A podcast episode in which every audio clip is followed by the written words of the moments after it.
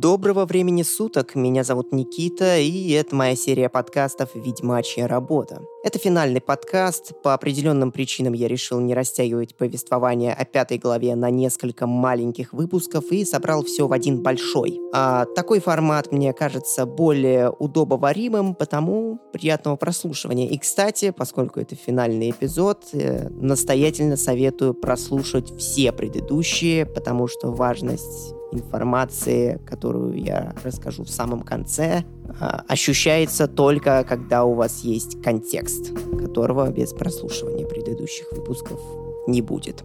Погнали! Глава последняя и эпилог. Все герои, с которыми вы взаимодействовали в прошлом, покажут свое лицо здесь. В зависимости от ваших выборов они будут настроены к вам по-разному и даже будут находиться в разных местах. По большей части все исходы историй этих героев — это те же исходы из примера «стакан сока» или «чашка кофе». Ваш выбор никак не должен влиять на события, которое по итогу происходит, но он все равно влияет. Я понимаю, что это было сделано для большего интереса в перспективе нескольких прохождений с разными выборами. В конце концов, это же РПГ. Однако такой подход ощущается лениво, но он не эксклюзивен только лишь для этой игры. И он все еще мне нравится, так как в данном случае чувство вашей принадлежности к той или иной выбранной стороне поддерживается именно контекстом данных interdimensional исходов. Пока что, однако, все довольно чисто в этом плане. Вы прибываете назад в пылающую вы зиму на лодке вместе с Лютиком. В случае, если вы убили Винсента Мейса, то на причале вас встретит рандомный стражник и избавит Геральта от обузы присмотра за бардом в пылающем городе. Там же, на причале, вы встретите старую знакомую Кармен, и она будет в ярости, что Геральт прикончил ее возлюбленного. В случае же, если вы подарили оборотню жизнь, именно он заберет у вас барда, а позже вы узнаете, что они с Кармен поженились. Здесь же вас будет ожидать Золтан. Если вы вы выбрали любую из трех сторон прохождения, кроме белок, он будет настроен к вам очень холодно и даже враждебно. Ведь этот точно не поддерживающий эльфийских террористов, что используют детей в качестве заложников, краснолюд, логично предполагает, что это отличная идея чморить своего лучшего друга за то, что у него амнезия и в свои первые месяцы жизни он не может определиться со своим местом в этом мире. Так или иначе, причал расположен рядом со знакомой нам уже дамбой, и по мосту этой дамбы бегают отряды Ордена и Белок. И, конечно же, пиздят друг друга. Если вы выбрали путь нейтралитета, то вам придется устроить геноцид обеих сторон, чтобы пробраться в типа королевскую часть города, это так называемая старая Вызима. И в прошлом она была нам недоступна. Здесь же и произойдет нормальное вступление к пятой главе. Неожиданно король Фольтест появляется на экране. Он почти умирает. Как вы поняли, город бурлит от конфликта между бунтующими нелюдями и орденом. Фольтест прибыл осмотреть свой собственный город, свои владения, и почти словил стрелу от рандомного эльфа. Его спасает неожиданно нарисовавшийся абсолютно новый персонаж Яков из Альдерсберга. Это грандмастер Ордена Пылающей Розы. Он обладает достаточно мощными такими магическими способностями, ведь по щелчку пальцев он кастует фаербол, который полностью сжигает целый отряд белок, которые атаковали короля. И есть у меня такое чувство, что это на 36-м часу прохождения есть настоящий злодей игры. Предположение, конечно, глупое, но не может же так быть, чтобы игра резко начала дурить и подкидывать нераскрытых злодеев в самом конце,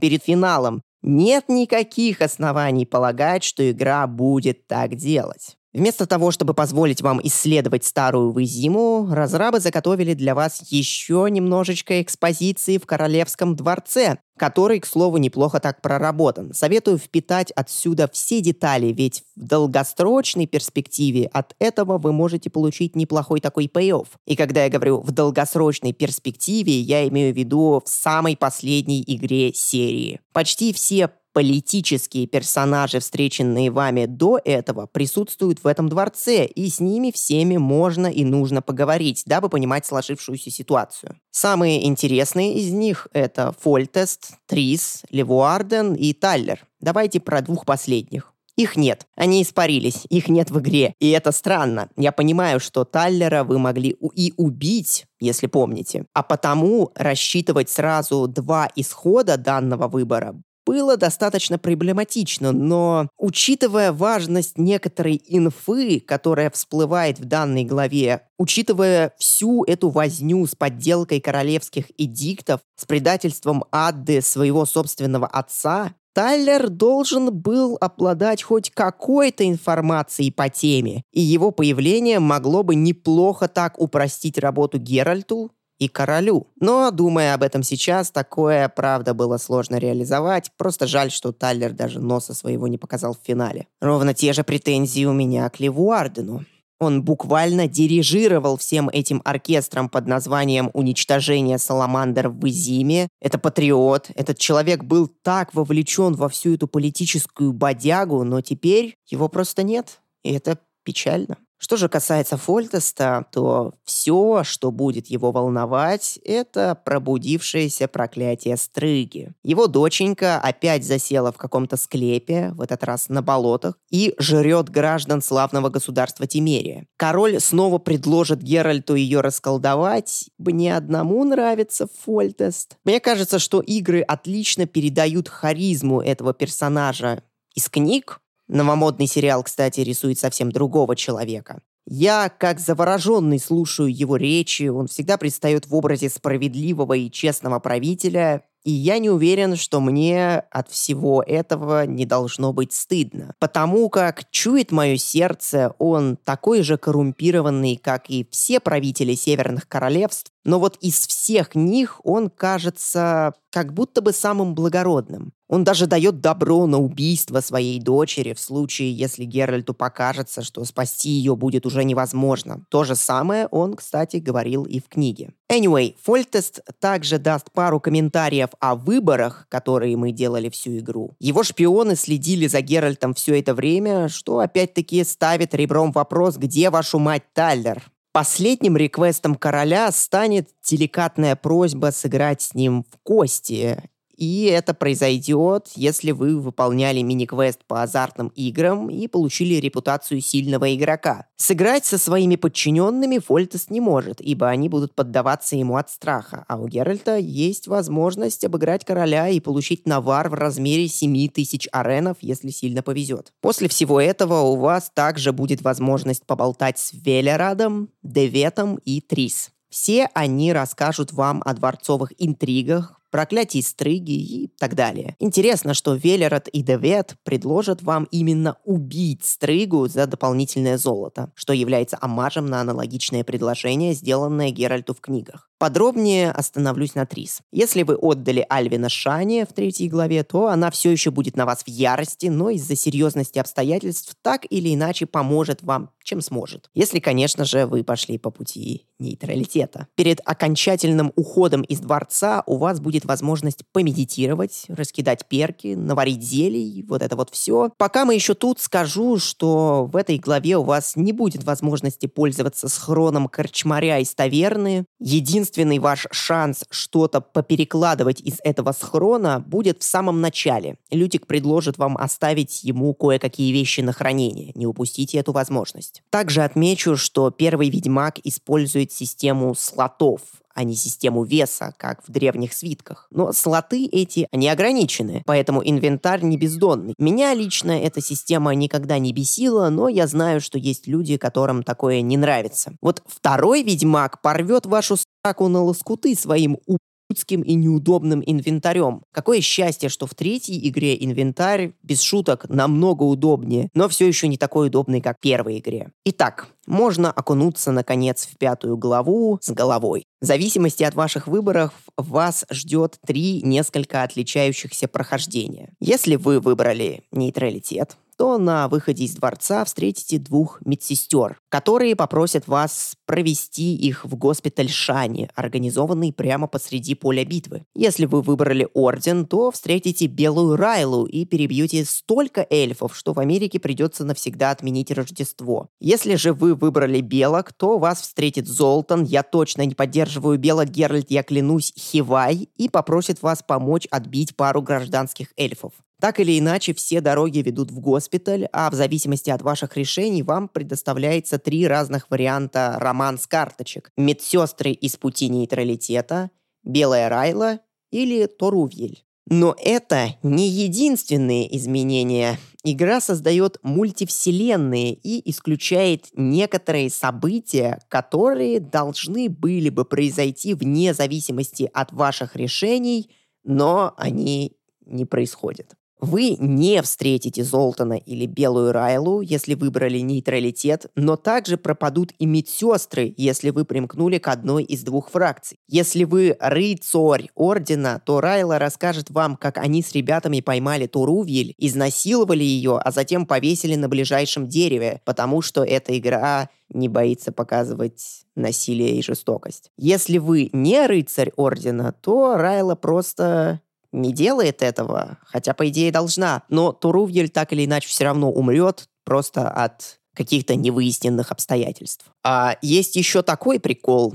Когда вы добираетесь до госпиталя Шани, на него совершается нападение. И если так сложилось, что ваш путь — это книжный ведьмак, то есть нейтралитет, вас ждут американские горки из трупов, ибо на госпиталь сначала совершат рейд солдаты Ордена, недовольные тем, что тут лечат клятых нелюдей, а потом с похожей претензией завалятся отряды белок, как будто у них там за дверью очередь. Надо ли говорить, что в случае выбора вами Ордена или белок, в этот госпиталь завалится лишь один отряд враждебной к вам фракции. Я могу разгонять эту тему целый день. В какой-то момент вам будет необходимо пробраться на болото. Если вами была выбрана беличья сторона, то после романса с Турувьель вы встретите Ейвина, которому тоже нужно на болото. И вы вместе будете прорываться через отряды Ордена к единственному проходу на эту локацию. В случае, если вы предпочитаете мальчиков в сверкающих доспехах, Зиг Зигфрид объявится после вашего романса с Белой Райлой, и вы будете защищать ту же самую территорию, только уже от эльфов. В мультивселенной нейтралитета вас поведет за собой Шани, и вы пройдете с ней через ту же территорию, только на этот раз забитую ордой трупоедов, пирующих на пустом поле битвы. Если вы примкнули к любой из двух фракций, то Шани никогда не покинет этот госпиталь. Единственное изменение, более-менее имеющее смысл, это доспехи Ворона. Вы получаете инструкции по их нахождению от разных мастеров в зависимости от своих выборов. Тут у нас либо кузнец Ордена или Белок, либо Калькштейн, для пути нейтралитета. Калькштейн обосновался в самом эпицентре конфликта с целью исследовать тела убитых мутантов, которых начали выпускать саламандры. Первого такого красавца вы убьете, собственно, у дома алхимика. И по задумке вы должны изначально решить, что это и была стрыга. В игре практически нет брони. На самом деле вы получите один сет доспехов по сюжету,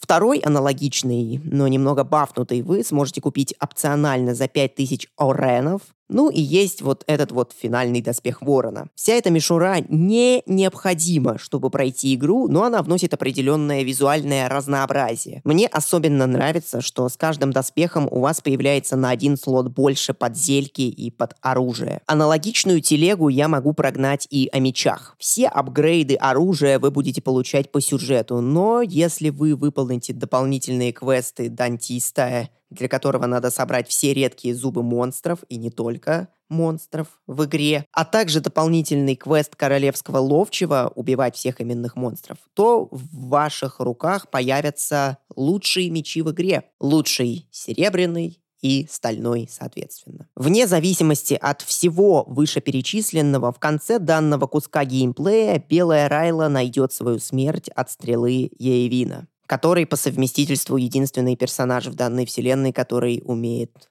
лазать. А после этого на болотах на вас нападут эхинопсы. Огромная толпа эхинопсов. Но вовремя подоспеет грандмастер Ордена, Яков кастанет свой фирменный фаербол, и все спасены. После этого он даст свою манерную злодейскую речь, вы прощаетесь со своим компаньоном и далее вольны исследовать болото сколько душе угодно. Тут необходимо отметить, что пусть у вас в принципе и имеется возможность свободно бродить по локам, как в предыдущих главах, ощущается все это довольно-таки прямолинейно. Да, есть какие-то дополнительные квесты, но основной фокус идет на историю персонажей и вовлеченность Геральта в конфликт, которого он никогда не просил, через его выборы. И это неплохо, мне нравится история в этой игре. К тому же, несмотря на то, что вы вроде как посещаете те же локации, болото, в зиму, что и в прошлый раз, на самом деле вам открываются те их части, которые были недоступны. Новая территория в Изиме,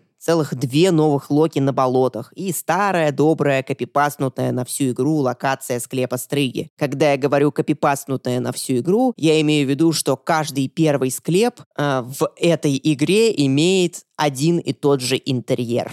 Это немного печально, но простительно. Вот то, что реально подкачало, это недостаток взаимодействия с персонажами Адды и Девета. Эти персы являются одними из самых главных катализаторов всех проблем в Изиме, но их роль в сюжете ощущается абсолютно никакой именно из-за того, что Геральт с ними почти никак не интерактивит, а также по причине их злодейской однобокости. Именно поэтому вам реально может захотеться прикончить Адду форме стриги, хотя большинство людей, конечно же, решит этого не делать. И вот почему. Первое. Это коррелирует с основной темой игры. Второе. Вы, скорее всего, будете на стороне Фольтеста, нежели на стороне дворян, предлагающих вам ее прикончить. Третье. Вступительный синематик к игре с аналогичным контрактом. Вот только убийство Стрыги кажется более каноничным решением, ибо после ее квеста, вне зависимости от вашего выбора, она исчезает навсегда. Просто в случае, если вы ее не убьете, она выйдет замуж за короля Родовида, который есть и во второй, и в третьей игре, а ее нет, хотя по определенным причинам должна бы. Anyway, этот рематч битвы со Стрыгой – выстрел в оба колена CD Projekt Red. Ибо насколько круто и аккуратно выглядел тот самый иконический синематик, настолько же убого выглядит эта битва в игре. По факту это просто беготня вокруг гроба до момента, пока не потухнут все свечки на этом самом гробу. Их пять, гаснут они с периодичностью раз в минуту, то есть длится это убожество недолго, а если вы решите ее убить, то еще быстрее. Невероятно отстало и некрасиво выглядит и трансформация Стрыги назад в Адду. Если до этого CD Projekt особо не стеснялись ноготы, то здесь им надо бы выкрутить ее на максимум. Пусть Адда пробудится вся в крови, грязи и говнище, и обязательно голая. Она превратилась в человека, но не выглядит как таковой. Но нет, в игре она в ночнушке, и выглядит это все как пробуждение от не самого хорошего сна. Так или иначе, но в саркофаге Стрыги вы найдете дневник Острита. Это чувак, который и наложил проклятие на Адду в книгах. А Адда скажет, что во всем виноват Девет и что последняя база Саламандр находится в заброшенном поместье на болотах. У меня к этому есть только один вопрос. Почему Девет такой тупой? Зачем он положил этот дневник в склеп Адды? Раз. Какого черта когда Геральт говорит ему, что он нашел какой-то дневник в крипте, Девет отвечает что-то типа «Ну-ка, отдай мне дневник Острита сюда», и тем самым типа палится, ведь Геральт не говорил, чей этот дневник. Два. И три. Девет так-то мог сказать, что чей это еще может быть дневник, если изначально проклятие наложил Острид, и все, он бы остался жить. А так, просто не верится, что это тот же самый мужик, который подделывал королевские эдикты, который облапошил Адду, вел какие-то подковерные интриги с саламандрами у короля под носом и почти убил старого хитрого лиса Таллера. Ну, земля ему пухом, а мы движемся к финальной битве. Прямо перед подходом к базе Саламандр вас встретит Азар Явет и представит вам свое новое творение – Белую Райлу. Точнее, ее модифицированный труп. Второй мутант Саламандр, с которым вы сражаетесь, и я не понимаю, почему это именно Райла. Мне кажется, что идея была в том, чтобы взять кого-то, с кем вы взаимодействовали какое-то время, а потом показать, что саламандры делают с людьми, каким ужасным метаморфозом они их подвергают. Вот только если вы не выбрали путь Ордена, Белая Райла появляется раза два за игру, и кажется мне иррациональным тратить время на проработку ее мутировавшей модельки для того,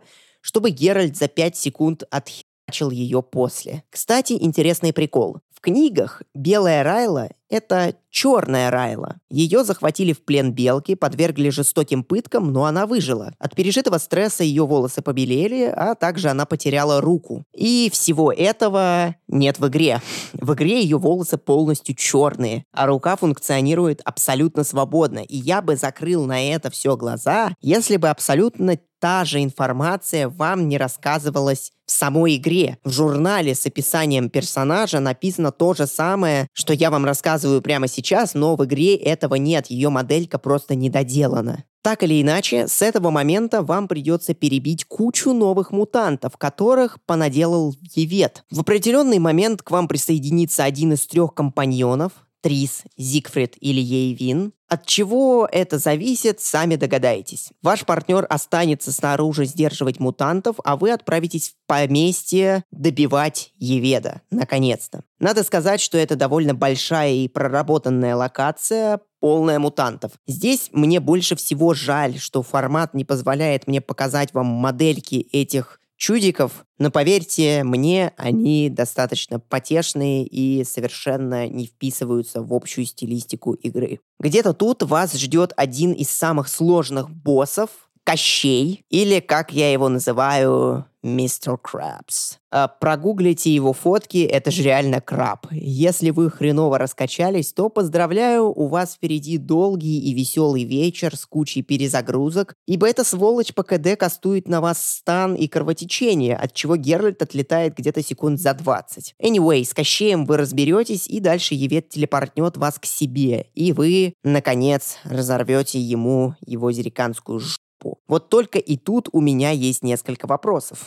Во-первых, почему Евет не телепортировал Геральта на 200 километров в небо, вместо того, чтобы драться с ним? Как я и говорил, телепортация — это один из самых базовых навыков магов в этой вселенной. Ладно, ответ на этот вопрос есть, и это Беренгар. Но тут всплывает, во-вторых, э, у Беренгара имеется его ведьмачий амулет, амулет Школы Волка. И этот амулет каким-то образом сдерживает способности Яведа. Если вы убили ведьмака, то Геральт сам подберет этот амулет. Но что он делает? Он нужен Геральту? На все эти вопросы не будет ответа до этого самого момента. Если же Беренгар жив, он придет на помощь и умрет. Явет почти сразу же его убивает, поэтому вы так и так сражаетесь с ним один на один и, конечно же, побеждаете. Вот я это все сейчас объясняю, и оно выглядит достаточно сумбурно. И поверьте, в игре оно выглядит абсолютно так же. Мне кажется, что здесь не хватает пары сцен, которые разрабы просто не успевали дописать, потому забили на полпути. В любом случае, вы победили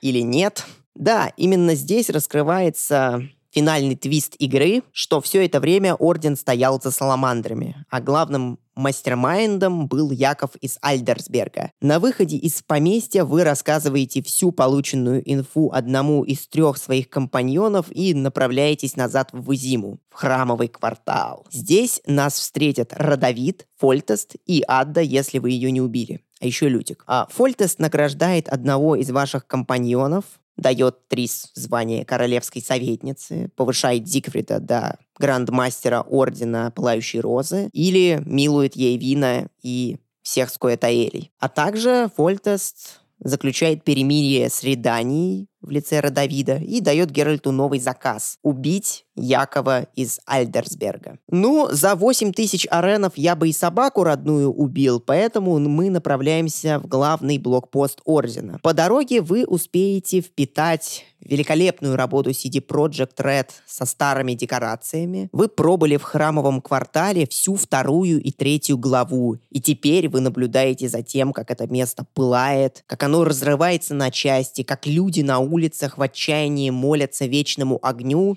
и как эти самые улицы патрулируют ваши старые знакомые. Если вы выбрали нейтралитет, то встретите Ейвина, а затем и Зигфрида. Оба они потерпели определенные метаморфозы. Ейвин оплакивает смерть Торувель и хочет последнем порыве отчаяния и ненависти зарубить Геральта в капусту, но вы можете уладить этот вопрос мирно. А Зигфрид поддался сладким речам Якова и теперь ведет своих новых мутировавших товарищей в священный поход против Белого Хлада. Его также можно будет либо убить, либо пощадить, но он так и так погибнет от невыясненных обстоятельств. Что, кстати, грустно, и наибольший импакт вы как игрок ощущаете именно от предательства Зигфрида, потому что это, как я и говорил, самый милый и очаровательный персонаж из всех ваших компаньонов потенциальных. Печально. Также где-то здесь вы наткнетесь на замечательный кусочек контента, Дом, наполненный старыми персонажами из первых глав. Голан Вивальди, старуха Васка с болот, смелая девочка из темноводья и даже говорящий гуль с кладбища. С ними всеми можно поговорить, узнать что-то новое. Им здесь делать абсолютно нечего. Это не имеет абсолютно никакого смысла, но мне это очень нравится. Также мне нравится финальная битва с последним большим монстром. Ригер в канализациях. Он интересно выглядит, битва с ним поставлена очень круто, и он абсолютно не к месту. Мне кажется, что у разрабов просто уже был готовый ассет этого монстра, но они не знали, куда его впихнуть, потому затолкали его сюда. Окей, хватит всех этих прелюдий. Давайте уже переходить к реальной финальной битве, когда вы доберетесь до Якова, он поместит вас с Геральтом в общее подсознание, которое показывает его видение о белом хладе, о том, что человечество обречено и его могут спасти только улучшенные версии ведьмаков. Мутанты, невосприимчивые к морозу и жару, лишенные всяких эмоций, идеальные машины для убийства. Яков пытается убедить Геральта, что саламандры были необходимы для предотвращения этого ужаса, что можно закрыть глаза на их преступления, что все средства хороши для борьбы с белым хладом. Но нам-то по барабану на всю эту лирику. Мы пришли сюда подраться. А драться вы будете с монстрами, в которых превратились люди в будущем под воздействием белого хлада. Во всяком случае, Яков пытается вас убедить, что это будет именно так. А, между прочим, вы этого не видите, потому что это не видеоподкаст, но эти монстры очень похожи на каких-то мутировавших гигантских горилл, что прикольно. Также вас встретят люди, которых вы судили всю игру, и теперь они пришли судить вас. Все вот эти вот Абигайл, Зигфрид, Трис, Шани, Преподобный, все они всплывают в виде ваших воспоминаний, и в зависимости от ваших решений за игру, они либо чем-то вам помогают, либо атакуют вас. Это на самом деле очень круто и позволяет легко игнорировать весь этот нонсенс с Яковом, и кажется, что концовка помпезнее и эпичнее, чем она есть на самом деле. Кстати говоря, про Якова. Его вы победите в битве на мечах. После чего появится призрак дикой охоты и предложит вам отдать душу Якова ему. Это решение кажется очень важным, потому что это же призрак дикой охоты, и он перечисляет вам также все ваши решения от первой до последней главы. Но не забывайте, что все это не по-настоящему, это все ваше разделенное с Яковом подсознание, поэтому делайте, что хотите. Anyway, грандмастер мастер Ордена Пылающей Розы так и так помрет. В финале вы очухиваетесь на территории Королевского дворца. Рядом с вами валяется труп Якова, с которого вы снимаете украденные ведьмачьи секреты, а также двемеритовый медальон. Хм, на этом я хотел бы остановиться поподробнее. А неужели саламандры не смогли сделать копии ведьмачьих секретов? Ведь они пробыли у них так много времени, у них вполне была такая возможность. А но, в принципе, не важно. Далее вас встретит Лютик, вы немного побазарите с ним о будущем, и вот вас уже ждет финальный синематик, который по совместительству является вступлением ко второму Ведьмаку, а также коротенький рассказ о том, что стало с Визимой под воздействием ваших выборов. Ну а Ведьмак а Ведьмак двигается к новому приключению и новому заказу. И я, пожалуй, сделаю то же самое. А я достаточно долго обсуждал эту первую игру. Мне кажется, я в полной мере раскрыл все ее сильные и слабые стороны, можно переходить к каким-то другим проектам. Подписывайтесь на нас в телеге, в SoundCloud, в Ютубе. А, всем пока. Ладно, на самом деле все это шуточки. Причина, по которой я вот так поступил, заключается в том, что когда вы будете проходить первого Ведьмака в самый первый раз, вы испытаете примерно какие-то вот такие эмоции. Какая-то сумбурная, непонятная концовка, какой-то из ниоткуда нарисовавшийся злодей. Все это сбивает с толку. И главный твист игры — Альвин это и есть Яков из Альдерсберга. Очень слабо угадывается. Даже самый, самая большая уловка — это двемеритовый амулет, который вы находите на трупе бывшего грандмастера, никак не комментируется ни Геральтом, ни Лютиком, никем. И, в общем-то, догадаться достаточно сложно. И вообще это знание, знание о том, что Яков из Альдерсберга — это Альвин, до определенного момента не считалось каноничным. Пока не вышел третий Ведьмак. В третьем Ведьмаке есть маленький милый квест, а, в котором вы заходите в какую-то рандомную библиотеку в Новиграде. Там вас встречает библиотекарь и говорит, что когда-то давным-давно к нему зашел мужчина и оставил книжку с запиской и наказал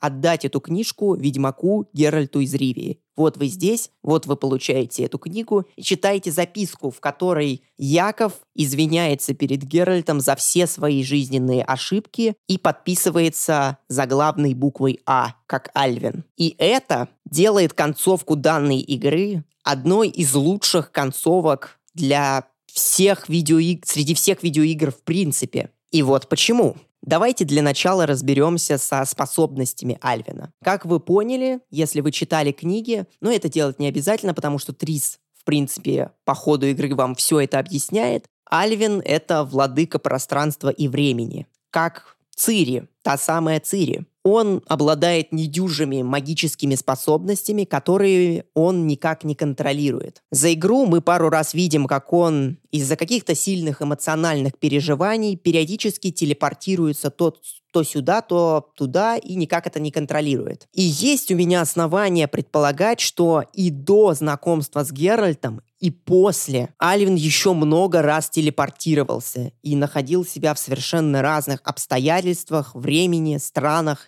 и так далее. И можно также смело предположить, что после вот этого финального разговора с Альвином в темноводье он телепортируется хер пойми куда за десятки лет до своего рождения и проходит весь этот сложный жизненный путь, ни разу не снимая этот самый двемеритовый амулет, и при этом он научился контролировать свои способности. Он способен вычистить за секунду целую толпу скуэтаэлей, толпу монстров просто по щелчку пальцев. Ну, то есть он превратился в достаточно такого badass персонажа.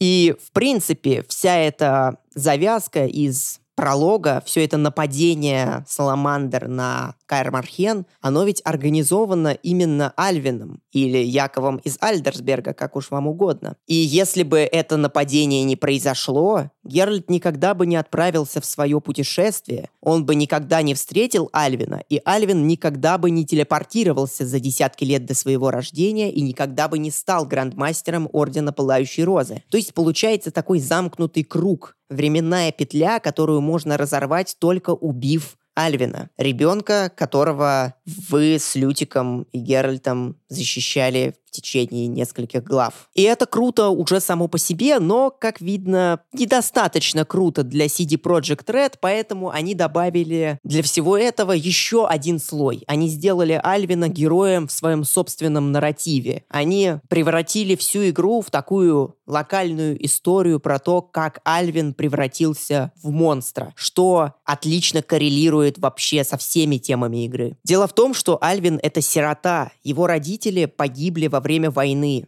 А, его сводная сестра или приемная мать ее сожрали собаки в предместьях. Все, кого он любил, все, кто его защищали, они так или иначе погибали или бросали его на произвол судьбы. Он был рад быть подобранным рандомной ведьмой. Абигайл но она накачала его наркотиками и избавилась от него, как только он перестал ей быть нужен. Им пользовались саламандры, которые похищали детей и ставили над ними эксперименты. Даже вы, даже Геральт, единственный человек, которым Альвин по-настоящему восхищается, единственный человек, который не пропал и который его защищал до самого конца, вы же забываете на него на целую вторую главу и практически на всю третью. Кто из вас попытался его найти, кто про него вспомнил хотя бы раз. Здесь стоит сказать, что это уже камень в огород CD Project Red, так как, по сути, у вас нет возможности вспомнить про него и как-то о нем позаботиться. Но, тем не менее, это все еще отличная деталь, которая дополняет всю эту историю с Альвином. Альвин прошел через невероятный ад, через ужас, и он выбрался из него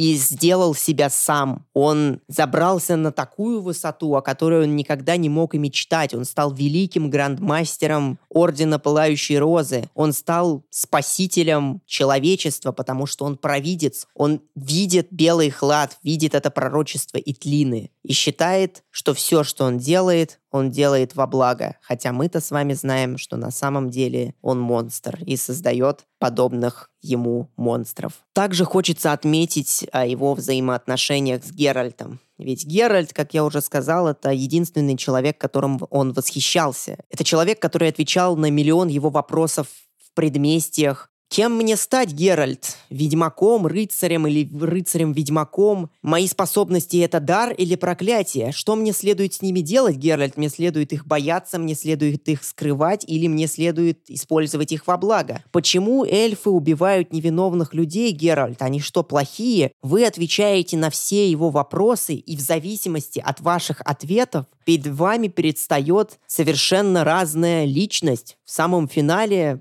Яков из Альдерсберга будет бросаться в вас пафосными фразами, которые меняются в зависимости от того, какие ответы вы давали Альвину в темноводье. И это тоже круто. То есть Альвин — это чудовище, монстра, которого взрастили не только обстоятельства, но и Геральт, а по совместительству и вы, как игрок. И Альвин никогда не выдает Геральту свою настоящую идентичность. Он никогда не говорит ему, кто он есть на самом деле. Он хочет предстать пред Ведьмаком на равных. Он хочет показать ему, чего он добился. Он хочет, чтобы Геральт восхищался им так же, как когда-то он восхищался Геральтом. «Послушай меня, Геральт, у меня есть план. Это все белый хлад, Геральт. Я могу это остановить. Мы вместе можем остановить. Мне нужна твоя помощь, Геральт. Ты восхищаешься мной, мной Геральт. Ты очень сильно помог мне, Геральт. Если бы не ты, Геральт, я бы никогда не пришел к этому решению проблемы. И тот самый Геральт, который защищал его в детстве, теперь стоит над ним, занеся свой серебряный меч для чудовищ. И Альвин а точнее Яков, это снова тот маленький мальчик из предместий, которому просто нужна защита. Какая же это особенная видеоигра. Вот теперь точно все.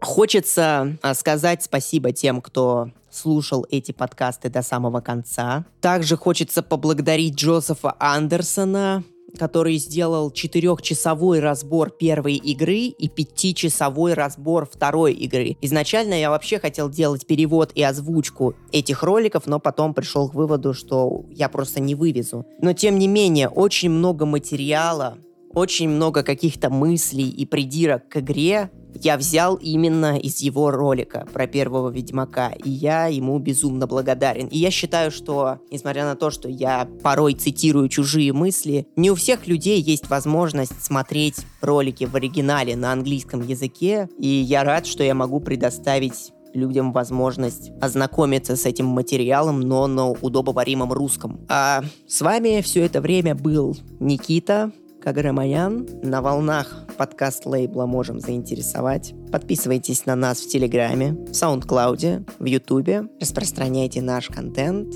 и, возможно, еще услышимся. Пока, ребята!